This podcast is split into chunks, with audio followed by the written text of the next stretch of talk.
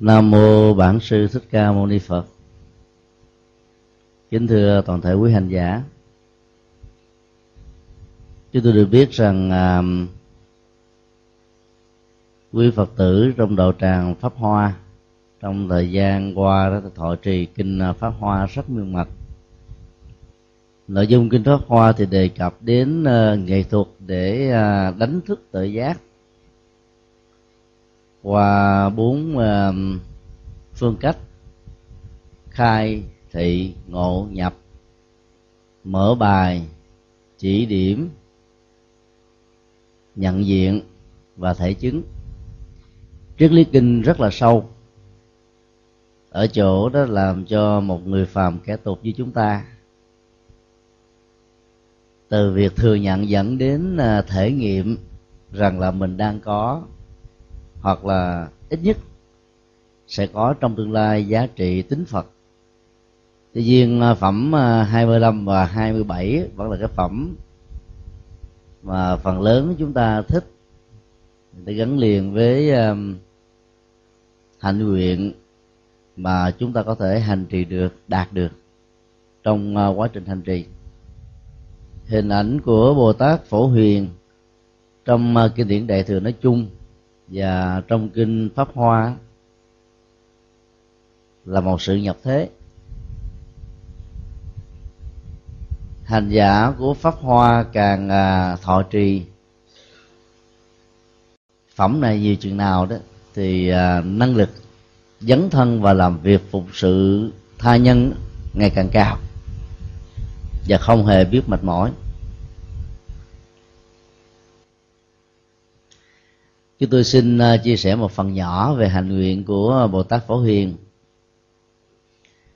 Được rút từ à, thập nguyện phổ hiền, mà phần lớn chúng ta đều đã thuộc lòng. Cũ giả hằng thuận chúng sinh. Nguyện thứ chín là luôn luôn sống thuận hòa với tất cả chúng sinh. Mười phổ hiền thì chúng tôi đã có điều kiện thuyết giảng trong vòng à, bốn năm qua mới được có năm nguyện đó. Vì không có dịp. Mỗi một nguyện thì à, một buổi. Hy vọng à, trong vòng à, sang năm đó, có dịp chia sẻ hết tất cả những nguyện còn lại. Bốn chữ với ba nội dung. Hằng, thuận và chúng sinh. Thứ nhất ta phân tích về chữ chúng sinh. Trong triết học đại thừa đó thì ta thấy ờ, khái niệm chúng sinh đã được sử dụng để thay thế cho con người. Ở ờ, ý nghĩa là để ờ, cho người nghe, người được mô tả, nhận diện rằng con người, hữu thể của mình là một tổ hợp tâm vật lý, nương vào nhiều điều kiện mà có, tồn tại, phát triển già bệnh, chết, rồi tiếp tục cái quy trình tương tự. Dòng chữ hán gọi là do chúng duyên như sinh. Vị danh chúng sinh. Do nhiều yếu tố hợp lại mà thành thì gọi là chúng sinh.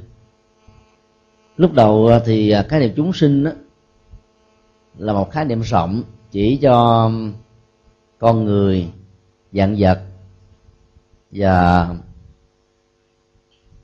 tất cả môi trường sinh thái nhưng trong à, lời nguyện của bồ tát phổ hiền đó, thì à, chúng sinh là chỉ cho con người. Tăng nữ này rất là quan trọng. Và khi à, ta được mô tả là một chúng sinh, cái tôi tâm lý, cái tôi nhận thức sẽ bắt đầu giảm bớt đi cái vai trò của nó. Như là ta vẫn thấy nghe ngửi biết nhưng à, ta không còn quan niệm rằng mình à, là quan trọng. Mình là đặc biệt còn tất cả mọi thứ khác đó mọi người khác đó, là xoay quanh theo cái tầm quan trọng của bản lề của các tôi của ta. Một thuật ngữ đối lập lại với à, khái niệm chúng sinh mà diễn tả được cái chất liệu vô ngã như là tinh hoa học thuyết của đức phật đó để chỉ cho các đức phật là như lai trong các kinh đại thừa ta thấy dùng khái niệm như lai nhiều. Tathagata. Thay vì nói uh, phật sẽ nói thế này và nói thế kia thì kinh nói là như lai sẽ tiêm dứt vì nội dung của chữ tathagata đó là không từ đâu đến. Mất rồi chẳng uh, phải bị kẹt dính dính vào lại nó lên một cái uh, tiến trình của sự uh, duyên tương tác hợp thành. Bất cứ trong tình huống nào đó thì cái sự đến đó vẫn có ý nghĩa. Bất cứ trong một cái uh, hoàn cảnh nào sự ra đi đó, vẫn có ý nghĩa. Đến và đi như là duyên đến và đi như là một yêu cầu đến và đi như là một chức năng đến và đi như là một sự nhận thế thì gọi là như là như vậy đối với những bậc đã được giác ngộ một cách trọn vẹn thì khái niệm vô ngã chỉ cho ngôi thứ nhất hai ba cho các ngài đó là như lai. Còn đối với à, người học kẻ tu chưa giải thoát mà đang thực tập vô ngã thì gọi là chúng sinh.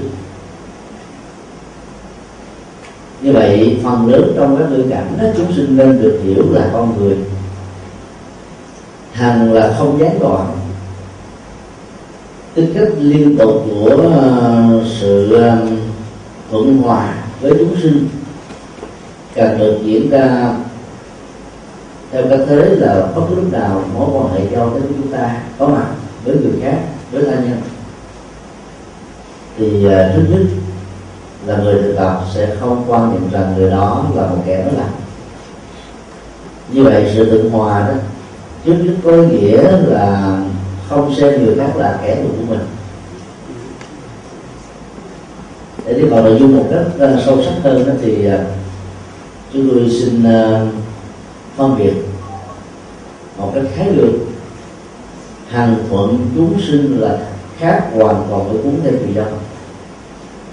Cuốn theo chiều gió đó, nó, nó là một cái um, cái tưởng lực của ngoại lại ảnh hưởng đến bản thân của chúng ta ta có lý tưởng ta có con đường ta có phương cách sống.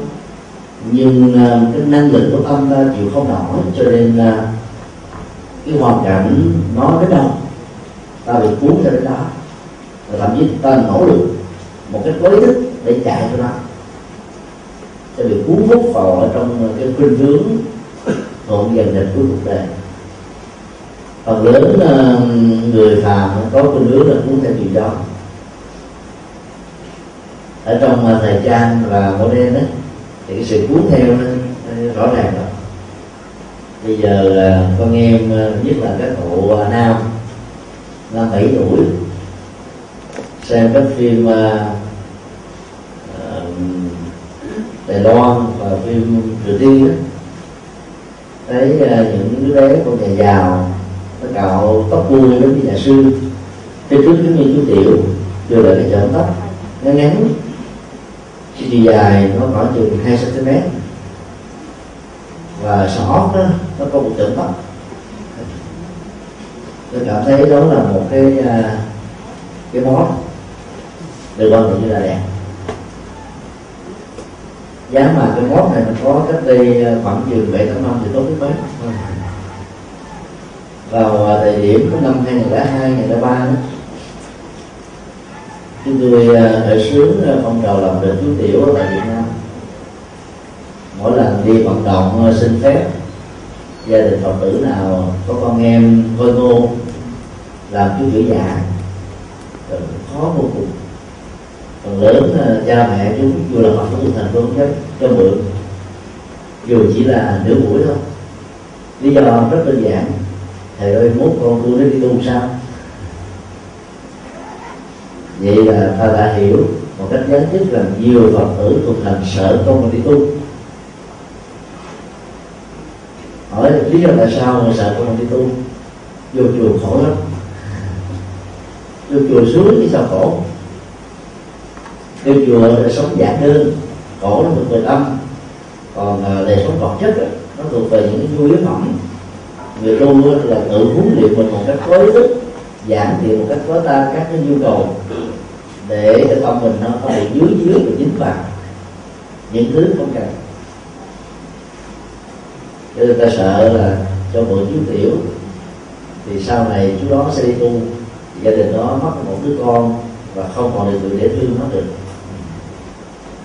Như vậy là nhờ coi vào những bộ phim như thế cho nên uh, các trẻ đã cuốn theo chiều gió cái phong cách tóc của cái diễn viên nhí ở nước ngoài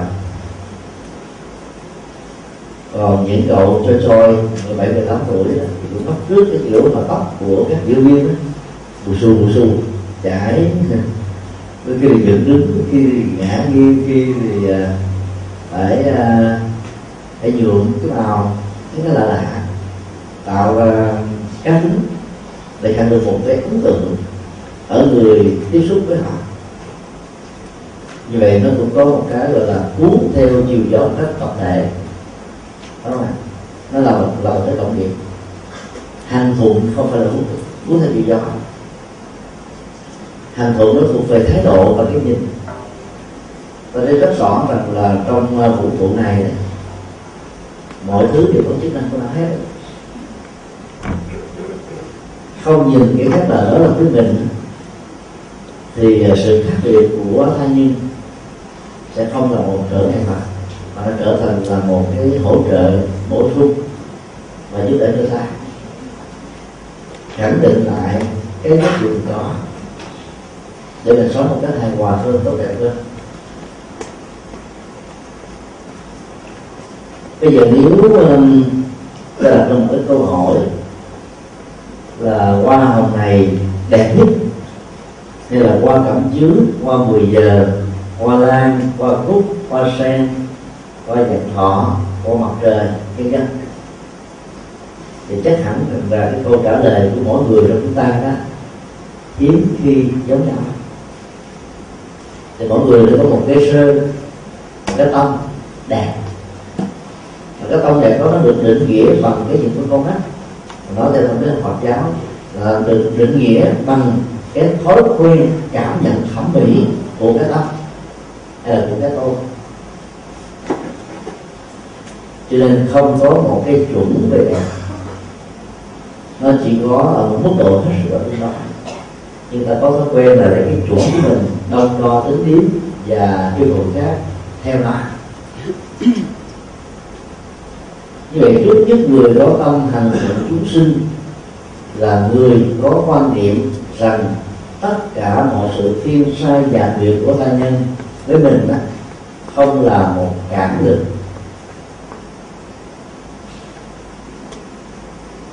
Người khác có thể xem mình là một cái gai, một trở ngại, một thách tố hay là một đối thủ, còn ta thì không quan trọng như thế.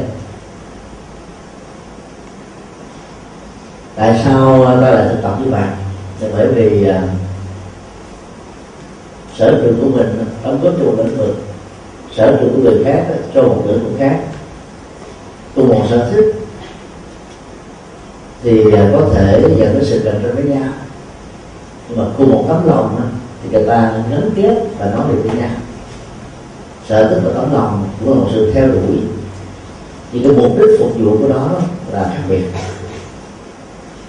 Cho nên à, người tu học Phật ấy, thì lấy tấm lòng làm chuẩn do đó à, cái sự ganh tị và à, cạnh tranh lẫn nhau sẽ được uh, thu hẹp lại. Và do đó và ta có thể đến với người khác. Ờ, hoặc là người khác đến chúng ta mà ta không cảm thấy có bất kỳ một sự trở ngại nào. Đó là hành động chúng sinh. Ta thử quan sát uh, gió núi mây ở trên uh, bầu trời tại một cái khu vực mà núi sừng sững như là một tố dáng vẻ của núi thì hùng dũng. Mây đó thì uh, lúc nào cũng có trên uh, không gian một cơn gió thổi ngang qua đó mây sẽ được bay. Và có thể bay ngang núi, và có thể bay ngang bất cứ một cái gì. Nhưng đúng từ cái nhìn của núi thì núi sẽ có thể nổi cao. Tại sao mai, mây không có chỗ bay mà lại bay đến chỗ của tôi? Có phải là muốn kiếm chuyện hay không? Do vì nghĩ như thế dân núi cảm thấy là mây là một anh phá đạt nhưng rất may mắn núi không có ý thức, cho nên mây cứ tiếp tục bay, dừng lại, ngang ở sườn núi, lưng núi, hòa vào trong các cây phiến đá của núi, với những cái dáng thể xanh trắng hội với nhau thành một bức tranh rất là đẹp. Nhưng là nếu ta đặt cái tâm lý của mây nghĩ rằng là trước mặt mình là núi, do vì núi cho nên mình bay không không dông được bị dưới chỗ này bị cạn chỗ kia bị tụ chỗ đó trong kia đó, mình lại muốn bay khắp mọi nơi mọi chỗ. Ý thức và tâm lý này sẽ làm cho mày nghĩ rằng, núi là một cản lực núi là một chướng ngại vật núi là một vấn đề. Nhưng cũng rất may mây không có ý thức. Cho nên, núi và mây đó, tạo ra một bức tranh đẹp. Thực tập uh, theo hành người phổ hiền uh, ta xem uh, tất cả mọi sự khác biệt. Đến với nhau một cách tình cờ hay là một cách uh, có sắp đặt đều là một cái duyên. Thì uh, sự trở ngại nó, nó sẽ được thu ngắn. Cái khác biệt lúc đầu có thể làm cho mình uh, phải tự điều chỉnh. Thói quen tâm lý rồi cái nhìn rồi quan niệm rồi uh, phương uh, thức sống vân vân nhưng mà rồi đó nó sẽ dần dần với nhau cho nên người thực tập thành phụng sẽ um, rất là thông thoáng và không thấy có vấn đề với bất cứ cái gì. Nội dung thứ hai của hành động chúng sinh là nỗ lực để uh, chuyển hóa những sự khác biệt muốn có thể làm trở ngại nhau trở thành cái bổ sung cho nhau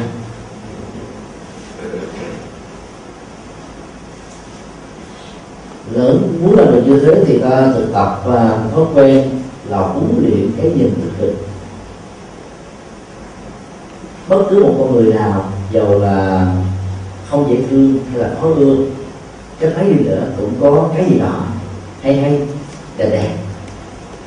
Về à, tính cách để ta có thể nhìn vào cái phương diện tích cực này mà quên đi những phương diện tiêu cực khác. Ở mức độ tự chấn an tâm lý của mình.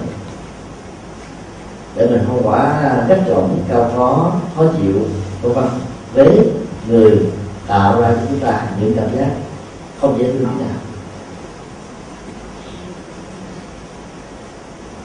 Ta thử một lần nữa quan sát cái um, hoa hồng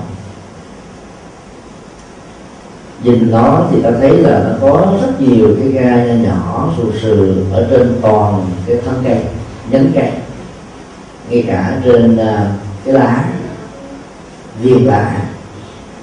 Và mặt dưới của lá nếu ta dùng mà cái tay sờ nhẹ vào những cái sù sừ như là những cái à, cây nhỏ vẫn có.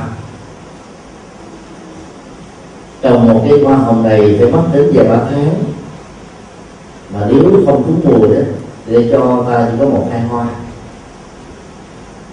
Người khó chịu hay là người sống một cách à, quá lý tưởng với những cái tiêu chí mà mình đã đặt ra cho mình đó, cảm thấy khổ vô cùng. Mùa này ta bị thất thu. Nghĩa là lấy công à, làm giàu cũng không được. Bán hết tất cả cái đó vẫn chưa bù được một cái công ta đã bỏ ra cho nhìn thấy những cái uh, chiếc ga trên lá trên thân trên cằm. Có cảm giác là không thích wow bởi vì người ta đã trốn mắt và đặt cái trọng tâm của thái độ đó vào quá nhiều các chiếc ga. Mà bốn cái cây hoa hồng này nếu không có gai thì nó không còn là hoa hồng nữa.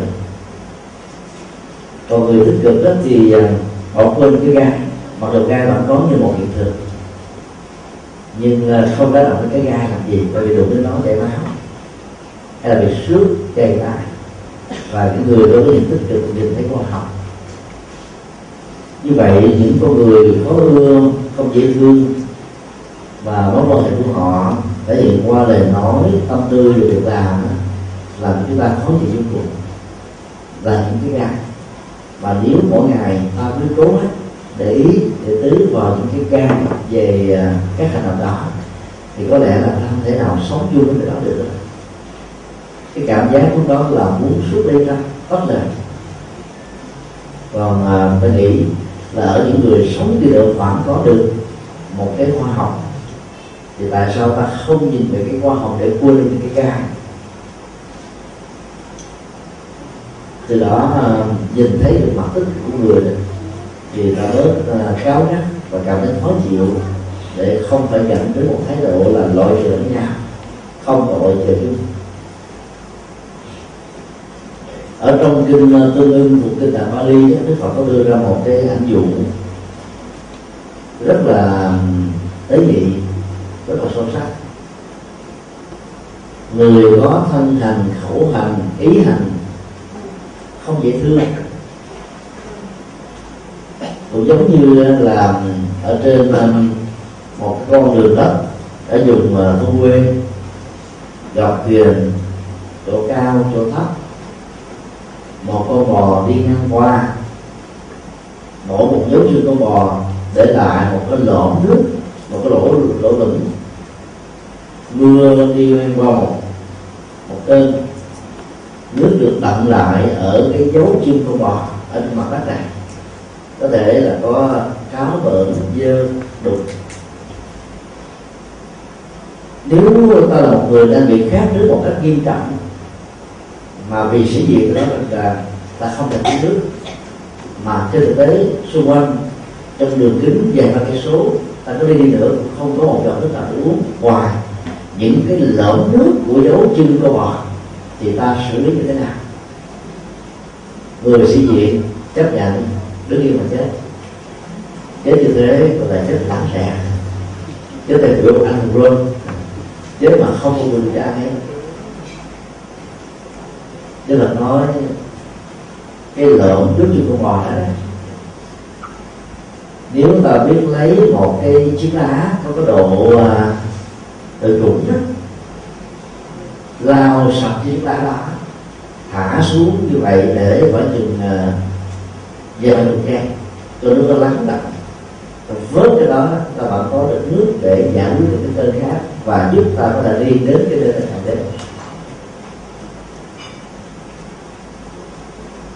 ý như Phật cũng nói là cái người mà nó gọi là khó ưa đó, nó xấu tệ, xấu đau người cả bánh cái nào bây giờ nó vẫn có cái hay. Cái điều là ta chưa khai thác. Hoặc là khai mở cho cái tấm hay đó nó được xuất hiện thôi. Cho nên đừng bao giờ nhìn một cách tuyệt đối về tốt hay là xấu đối với một con người. Hãy nhìn một cách tuyệt đối là để ta có thể dễ dàng cảm thông. Xem những bộ phim uh, có mạnh thuộc thì đã thấy các băng đảng mafia đó là như băng giá. Thường là chính phủ của những quốc gia mà có những băng đảng hoạt động sẽ không tạo bất cứ một cái cơ hội nào cho một băng đảng nào chiếm định từ lúc đó lại hỗ trợ cấm ngầm cho những con cảnh khác được tồn tại để chúng thanh có lẫn nhau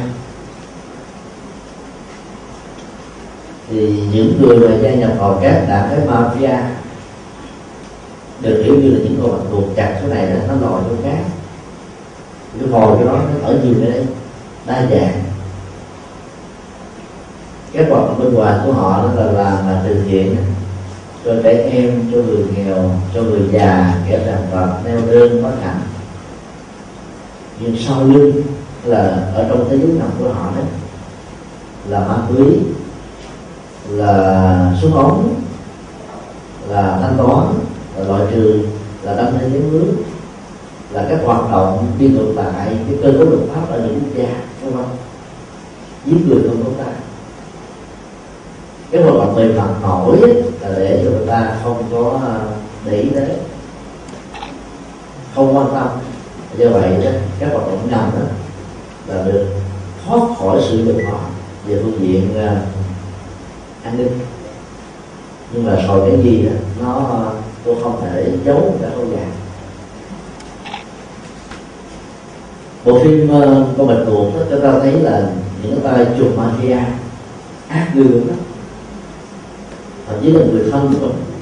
Mà nếu có một cái ý niệm nào đi ngược lại phương đứa đó, ra lệnh xử liền lấy những cái ám chỉ cho người thân thuộc nhất.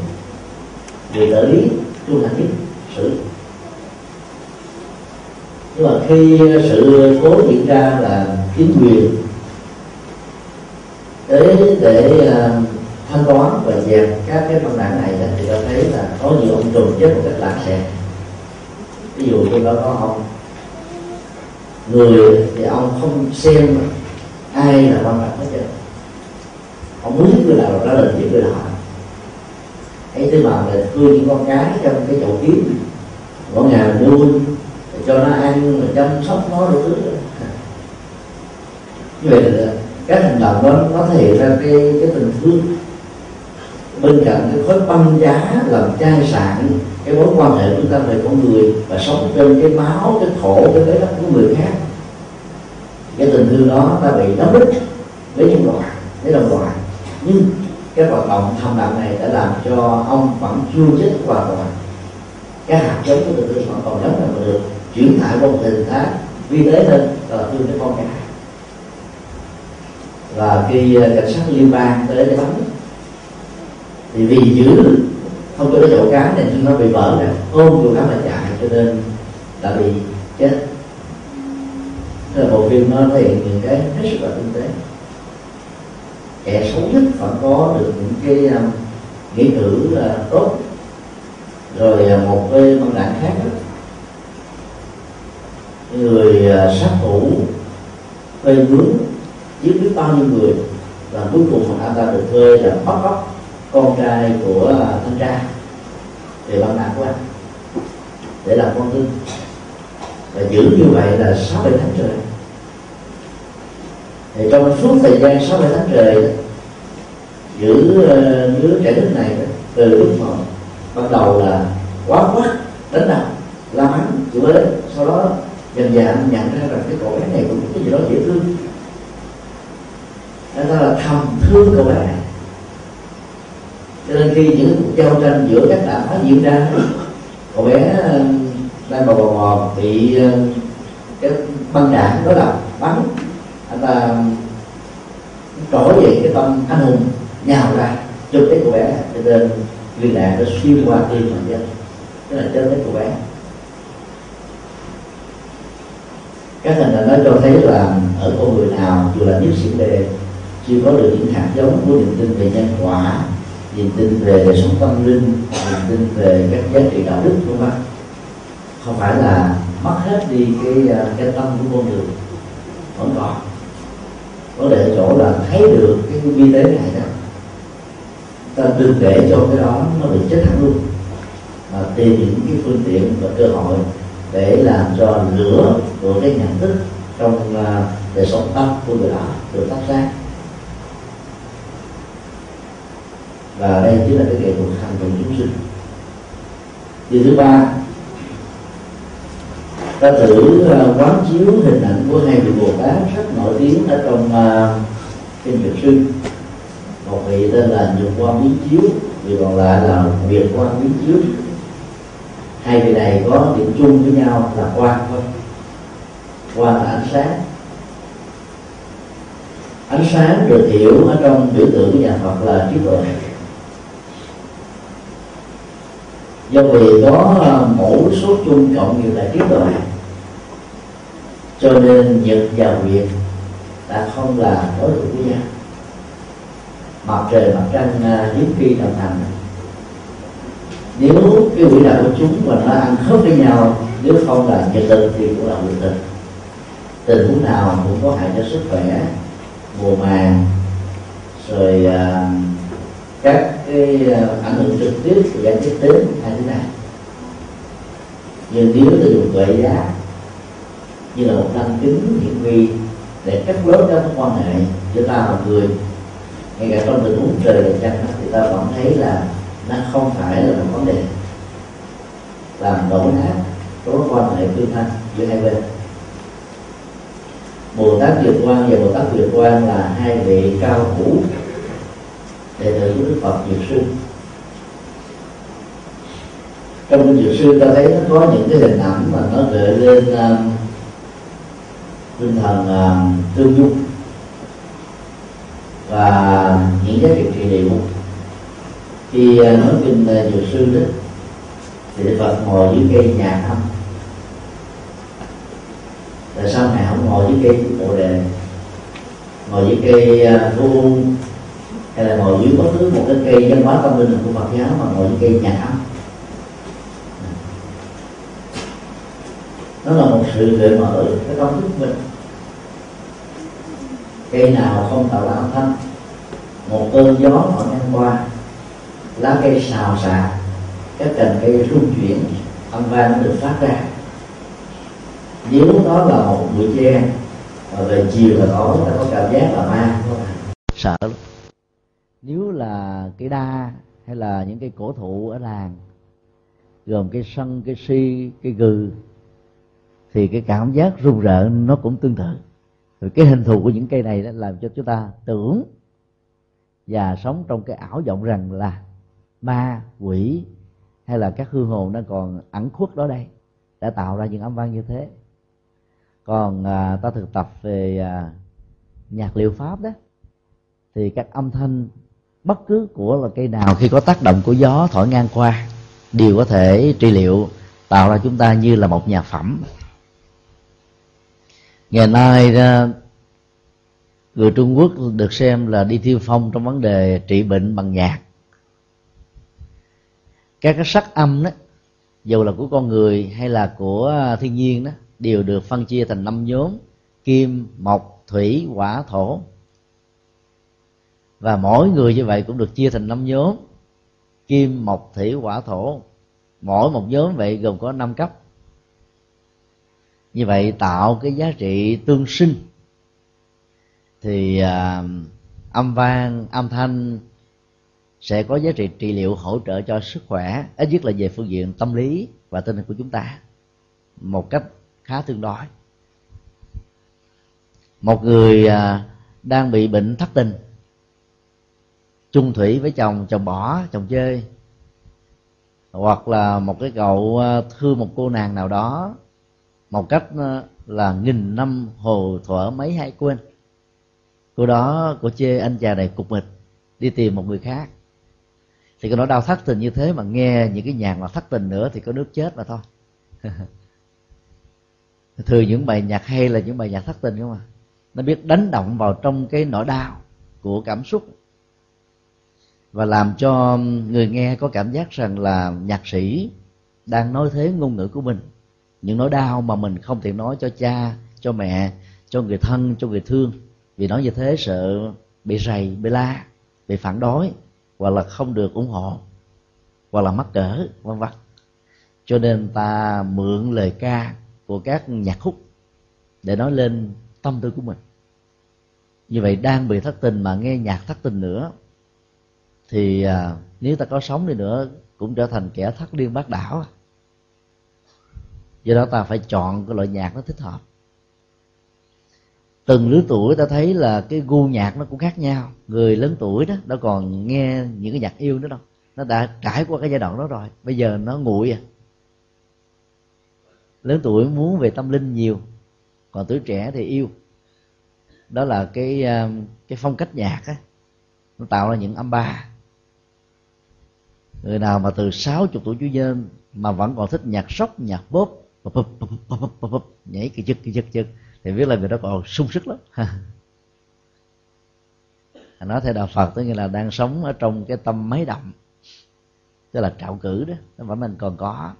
Cho nên ờ, ta vẫn chưa thích ứng với cái lứa tuổi của mình. Ngồi dưới cây âm nói kinh dược sư và kinh này được xem như là à, liệu pháp tâm linh của chúng sinh.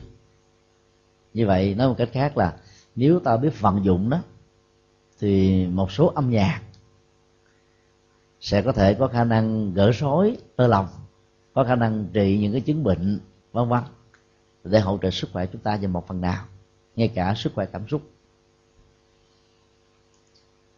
Khi mà mình có được cái dược chất tâm linh như vậy đó thì um, hai cái năng lực đối lập đó, không còn là một đối thủ nữa. Nhật quan và vượt quan trở thành là bạn của giao. Và cánh tay trái, cánh tay phải của đức phật dược sư để làm công việc tâm linh. Như vậy là trong con đường tâm linh đó, ta thấy mọi sự khác biệt đó đã bắt đầu trở thành là sự bổ sung. Cái này không phải là một lý thuyết, mà là một phương thức sống phương thức sống đó đó thì um, nó đòi hỏi mình là phải nhận diện cái mặt mạnh của mình là cái gì. Chứ không ai có thể ôm hết, bao đồng hết. Bởi vì càng ôm càng bao đồng đó, ta càng chứng tỏ khả năng vụng về của ta và phương diện quản trị. Và thực tập hành thuận thì mình có một cái nhìn là cởi mở hơn, rộng hơn, là không sợ những người ngang với mình, thấp hơn mình, đi sau mình nổi trội hơn mình.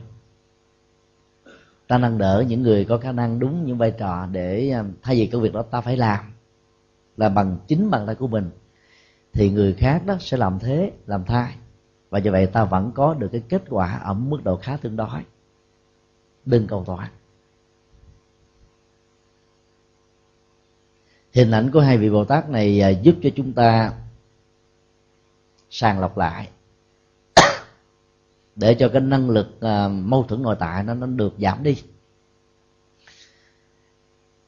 Ta không sợ là có một người tên là nhật là quyệt ở trên cuộc đời này. Mình có thể là nhật mình có thể là quyệt và người khác là người đó làm.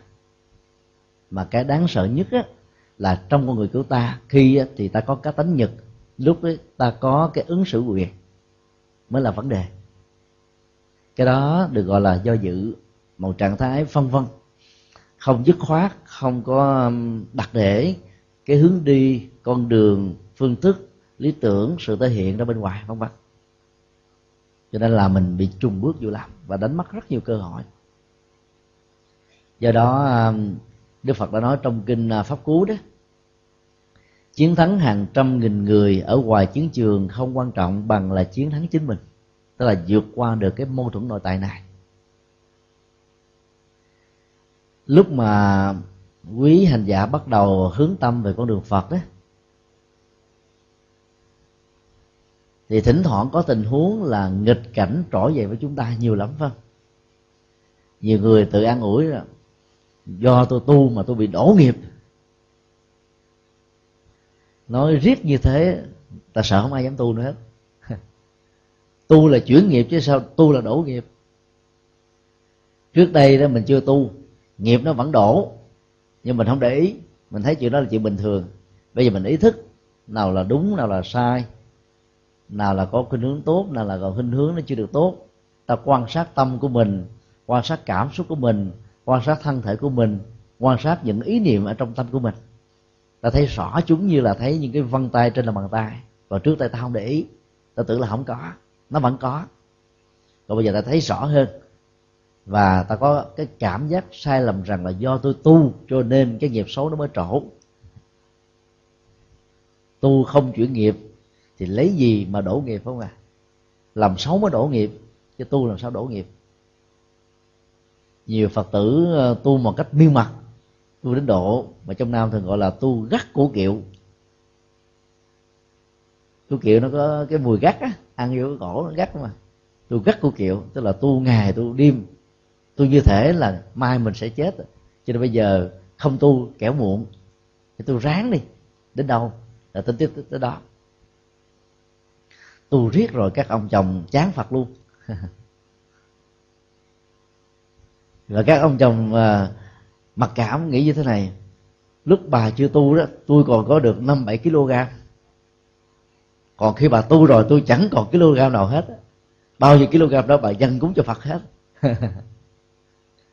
tại vì ta quan tâm đến thời kinh một ngày đến ba bốn thời phải không ạ? Rồi các việc phật sự ở chùa đó chuyện gì nhờ cái ta đi liền.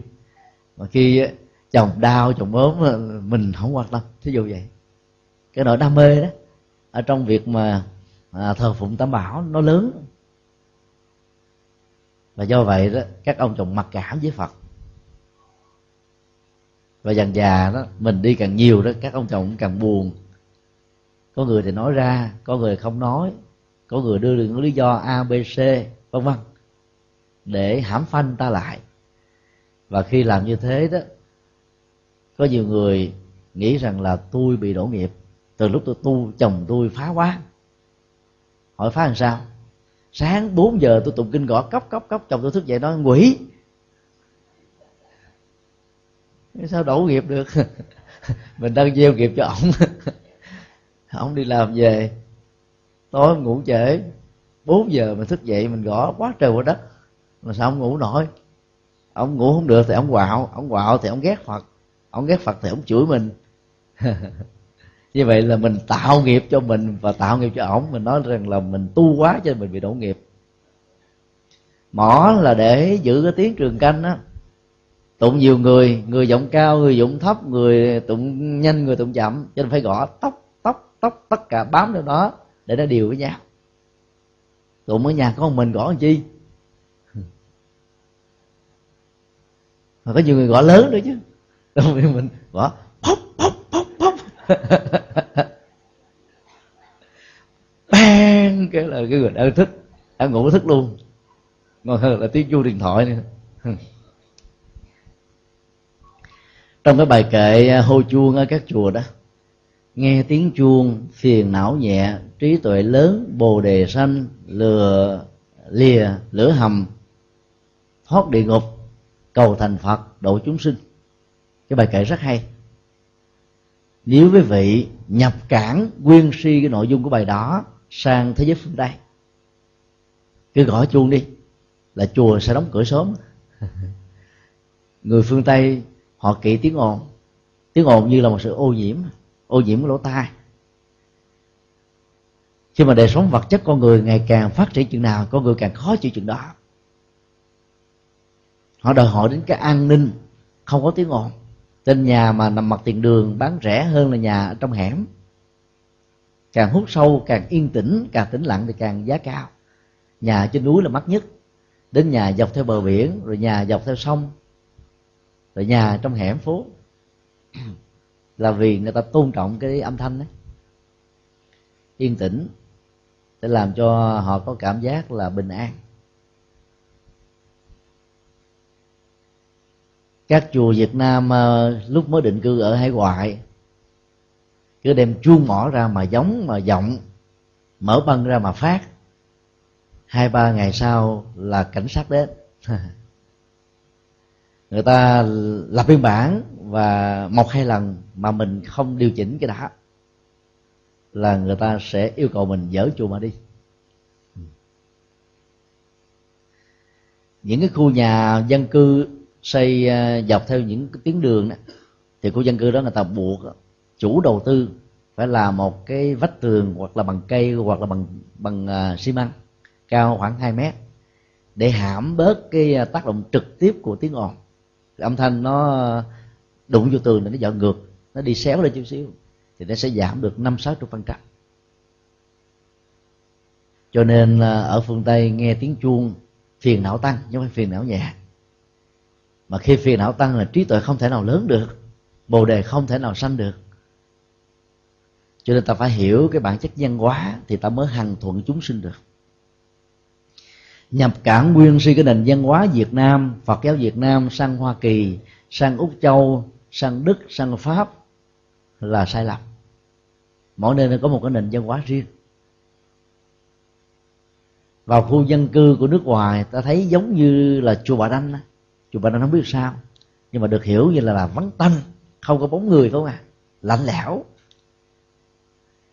Thì khu dân cư nó cũng tương tự như thế. Nó còn yên tĩnh hơn các nhà chùa ở Việt Nam nữa. Hiếm thì thấy người chị ta chỉ thấy vào sáng sớm lúc họ đi tập thể dục hay là chiều tối. Còn suốt cái giờ làm hành chính là khu dân cư vắng toanh nhà thì rộng, khu phố thì à, quy hoạch rất là rõ. Đi hoài đi mãi mà tìm một bóng người không thấy. Cho nên người lớn tuổi mà sống ở hải ngoại buồn chán cô đơn lắm, là vậy đó. Do đó muốn hành thuận thì ta phải hiểu cái nền văn hóa. Lắng nghe để hiểu, nhìn thấu để thương. Đó là tông chỉ của tiền sư nhất hành về à, pháp môn thực tập ở trong mối quan hệ. Mà ta có thể hiểu đó là sự ứng dụng của à, học thuyết bồ tát phổ hiền hằng Tượng chúng sinh. Hiểu văn hóa là khó nhất ở trong các cái hiểu. Sự tương tác văn hóa thường tạo ra những cái cú sốc. Mà cái cú sốc nào nó cũng để lại những cái nỗi đau bởi vì ta lấy cái tôi văn hóa của mình làm trụ cột để à, so sánh đối chiếu. Và nếu ta lấy cái tôi văn hóa của ta làm chân lý, thì cái tôi văn hóa của những người khác đó, nó trở thành là bàn môn tả đạo. Và do vậy, sự giao tiếp giữa các cái nguồn văn hóa tôn giáo này đó sẽ là một thánh chiến, đổ nát với nhau. Đạo phật dạy chúng ta không nên có quan niệm như vậy. Cho nên lịch sử phát triển của phật giáo đó không có thánh chiến không có đổ máu vì những lý do văn hóa vì những lý do thế này hay thế kia. Đó là một cái điều rất đẹp mà các tôn giáo khác có thể tham khảo được. Năm 1994 chúng tôi sang Ấn Độ du học. Thì Ấn Độ có um, cái truyền thống văn hóa um, mấy nghìn năm của tôn giáo và tâm linh tới đây để học tôn giáo và tâm linh thì rất là hay. Mà muốn như thế đó, thì ta phải mang cái tâm thức của một người tâm linh. Chứ đừng mang tâm thức của một người du lịch. Vì mang tâm thức du lịch đi tới đâu, ta cảm thấy là bị đổ vỡ và sốc về văn hóa đến đó. Dơ dái, bụi bặm, ồn ào và nhiều cái à, tệ hại xã hội khác. Có mặt khắp nơi. Và khi mà nhìn với cái con mắt tâm linh á thì những thứ đó nó không phải là cản lực. Và trong cái nỗi khổ, trong cái nỗi đau của những cái um, đa dạng như vậy đó, tâm linh dễ dàng phát triển lắm. Cho nên um, các tôn giáo phát triển ở những quốc gia nghèo. Nhưng mà giàu về văn hóa chứ không phát triển mạnh ở những quốc gia giàu về kinh tế và vật chất, văn minh nói chung. Cái quy luật đó là một quy luật uh, hết sức là khốc liệt. Được cái này thì mất cái kia và ngược lại. Hiếm khi có một sự cân bằng giữa hai cái lắm. Tăng ni Việt Nam trong à, năm 94 thì có được 25 người. Có người à, khá khá chút xíu thì mua chiếc xe đạp để chạy từ chỗ nhà mình thuê đến cái trường để học. còn khá hơn nữa đó thì mình đi bằng xe xích lô bên đó nó gọi là xe rickshaw rickshaw xe đó giống như xe xích lô của việt nam nhưng à, khác hơn cái chỗ đó là người lái đó ngồi phía trước. Và phía sau đó là một cái à, chỗ ngồi được kéo. Khách đi xe ngồi ở sau. Chứ tôi hỏi à, từ nhà đến trường là bao nhiêu? Thì anh ta nói là à, bát rupee tức là 8 đồng mà thông thường cái giá tiền từ nơi nhà đến đó đó nó chỉ à, khoảng chừng 4 đồng thôi. Thì mình thấy thôi, mình đi như vậy giúp cho một người nghèo cũng tốt. Chú tôi hỏi là, tôi trả gấp đôi được không? Tức là thay vì 8 mình cho thành 16 anh ta lắc đầu lì lìa. Lắc qua, lắc lại, lắc tới, lắc lui. Gương mặt thì vẫn thấy cười, mà cái lắc đầu. Chúng tôi mới vừa bước chân lên, thấy anh ta lắc đầu quá, mình không hiểu gì hết. Bước xuống đi. Chạy theo vì lệ mời lên. Thì mình nói tiếng anh anh ta nói tiếng hindi, không ai hiểu ai hết. Chúng tôi vừa lên, cái hỏi là cho chắc ăn 16 đồng được không? Anh ta lắc qua, lắc cái. Nói, anh này phức tạp quá, thôi bỏ xuống đi luôn. Anh ta chạy theo, rồi mình cứ tiếp tục đi bộ. Mấy ngày đầu khi vào trường thì chúng tôi à, ngoài việc học chính thức ở trong chương trình, học thêm à, những cái cua học về văn hóa ấn độ thì mới được biết là người ấn độ khi mà biểu tỏ sự đồng tình á là lắc đầu. Đồng ý đó.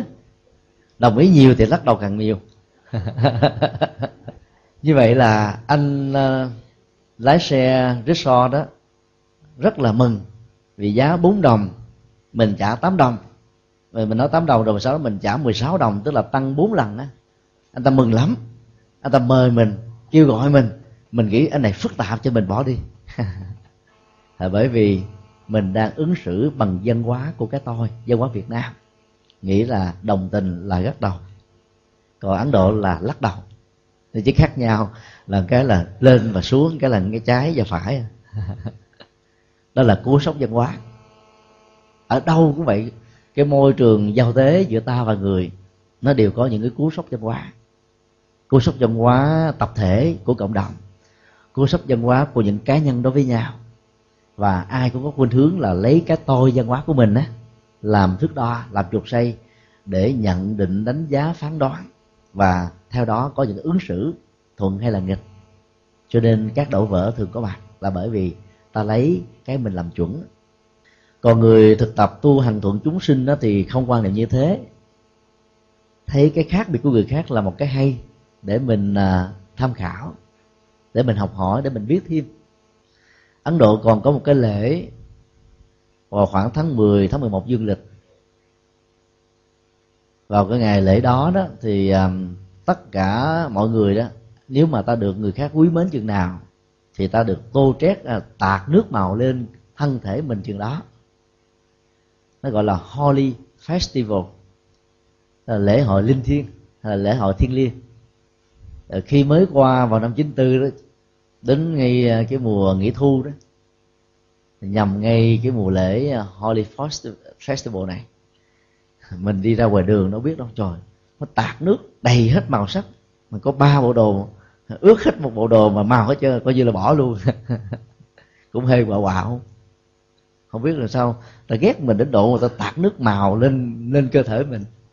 Rồi kẻ hò kẻ hét rồi vân vân rồi quay về lại ờ, ký túc xá.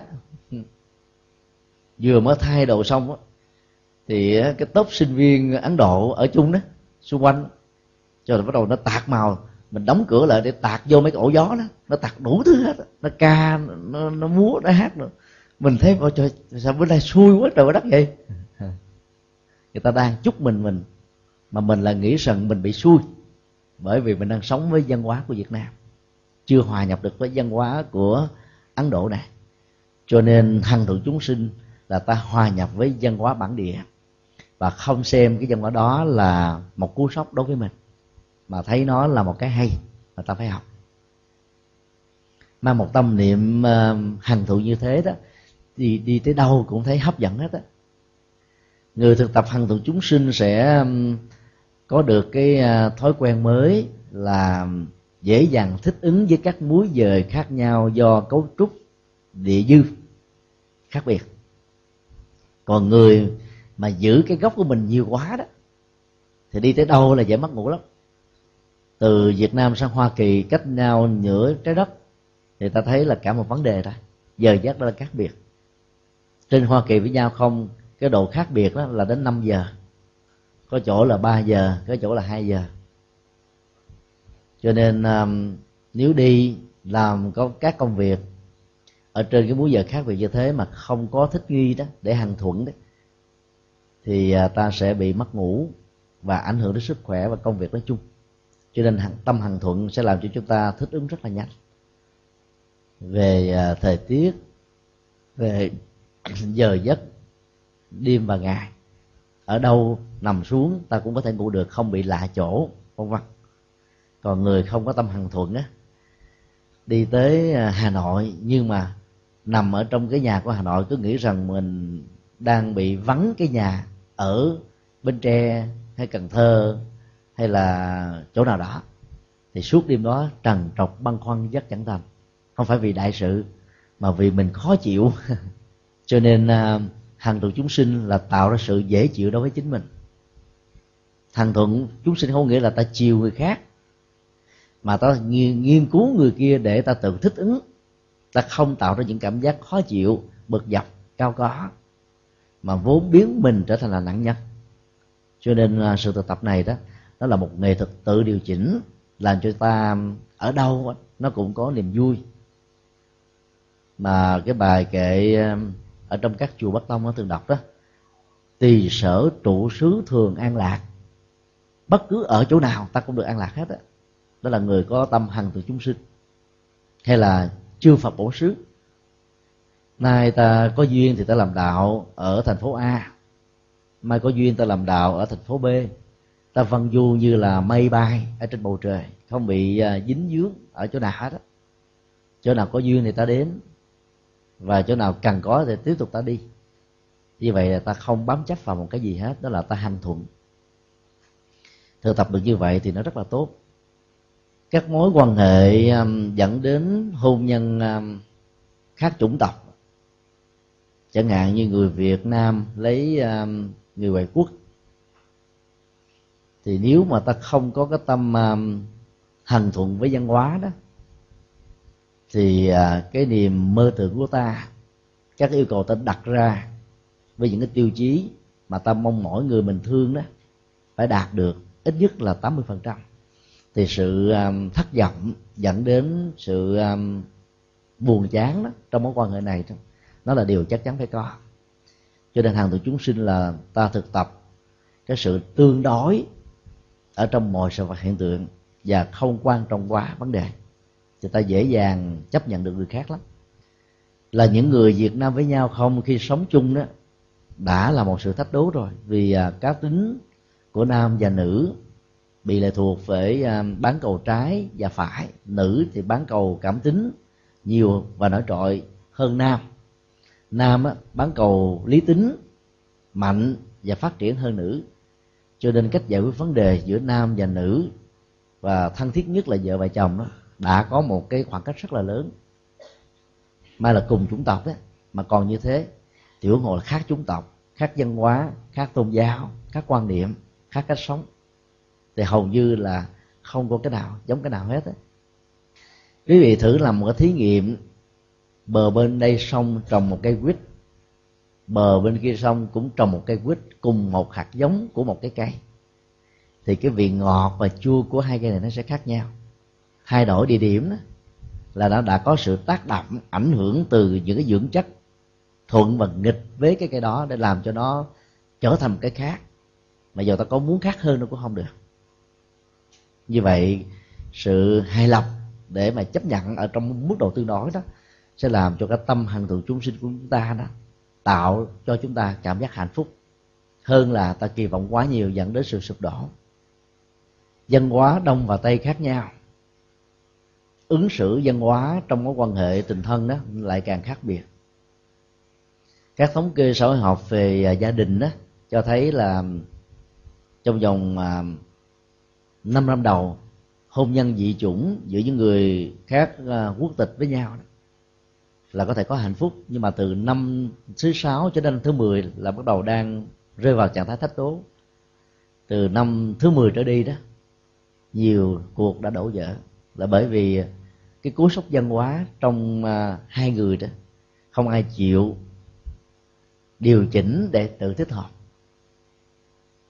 có nhiều người cá tính mạnh quá, nghĩ rằng là khi ta thiết lập mối quan hệ mấy chục năm trong khế hôn nhân, ta sẽ thay đổi người kia. Mối quan hệ nào cũng vậy, nó có một cái chính, cái phụ, ta thử hình dung à, cái nồi và có cái nắp. Nếu hai cái là hai cái nồi, thì chức năng của nó nó không tốt được, nấu hoài, nấu thật là lâu, tốn nhiều nhiên liệu đó mới sôi được, bởi vì nó không có kính nếu hai cái là hai cái nắp lại càng không nấu được cho nên phải có một cái nồi, có cái nắp, có một cái chìm, có một cái nổi, có một cái à, điều khiển và có một cái là chấp nhận sự điều khiển. Thì nếu hai người mà cùng lanh giống như nhau, vợ cũng lanh, chồng cũng lanh, thì trở thành lanh danh. Một người đầm, một người à, thì à, sốc sốc nổi, thì nó nó có thể thăng bằng với nhau được. Chứ còn cả hai cũng giống nhau hết. Người nào cũng là im re, không ai nói ai tiếng nào hết trơn thì nó cũng là một thái cực. Mà hai người mà có nào nói suốt nhau cả ngày, người nào cũng đòi mình làm chính hết thì đổ vỡ càng nhiều. Cho nên trong mối quan hệ đó, nếu ta không chuyển được người khác, thì ta hãy thực tập một thái độ, thay đổi chính mình để không thấy người khác là một trở ngại. Và phương diện thứ hai này nó dễ thực tập hơn, cái đó là hằng thường chúng sinh chẳng lẽ cứ mỗi lần khác nhau cá tính chút xíu là ly dị? Cho đó mối quan hệ của vợ chồng nó phải như thế đó, nó còn nhiều thứ khác nữa mà. Tình yêu, tình thân, con cái, gia đình, kinh tế, vân vân. Cho đó ta phải gạt qua những cái à, gì biệt trên những nền tảng của văn hóa để không tạo cho mình những cái cú sốc. Thì à, sự à, phối hợp đó, nó sẽ có thể có một cách lâu dài nói lại, mục đích của à, sự hành xử, hằng thuận chúng sinh là làm sao trong mọi tình huống thuận và nghịch, người dễ thương hay là người khó ưa, người tích cực hay là người tiêu cực. Ta vẫn có cách để ta tồn tại trong hạnh phúc mà không làm thương tổn đến người khác. Hoặc là sự thương tổn của người khác không vì thế mà làm cho tâm của chúng ta bị à, ứ động bởi những khổ đau. Ta vẫn có cách để thoát ra khỏi mà không cần phải giải quyết đó bằng cách đó là loại trừ thanh toán trả thù trả đũa vân vân.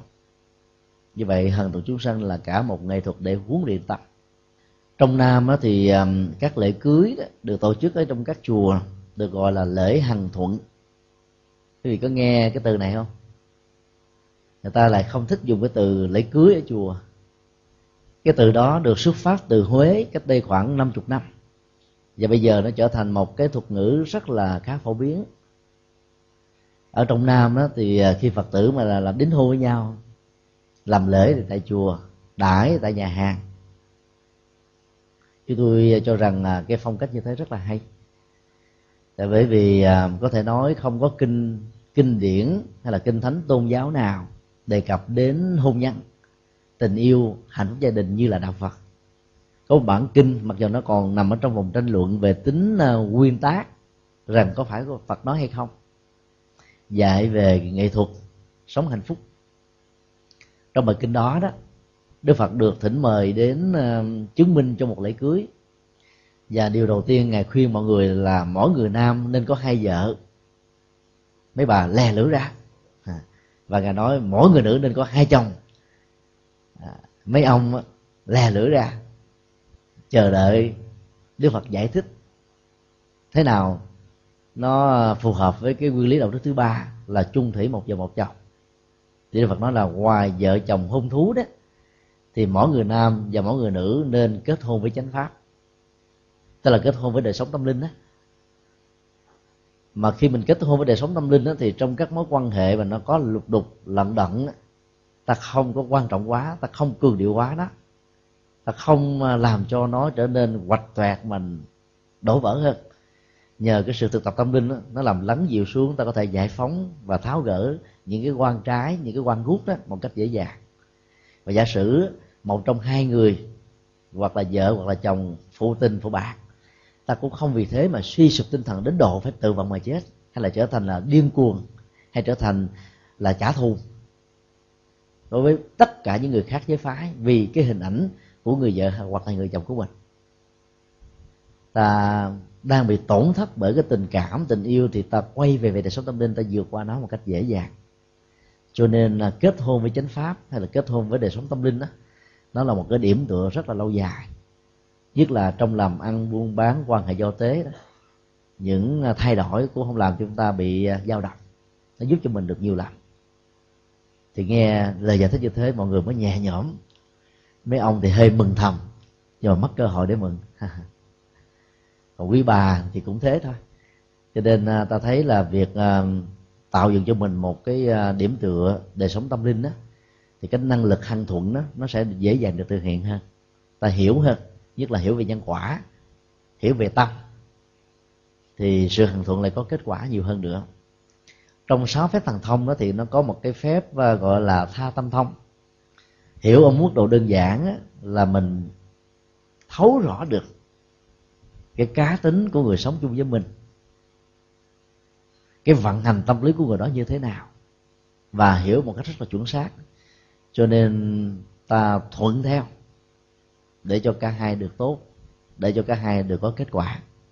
Do đó thực tập theo phật dạy thế thì à, gia đình được à, ấm im trong hòa, hoài thuận trên dưới đó có thể là ăn khớp với nhau. Mặc dầu cá tính, sở trường, sở thích của mỗi người, mỗi khác, không ai giống nhau hết mà vẫn không bị trở ngại.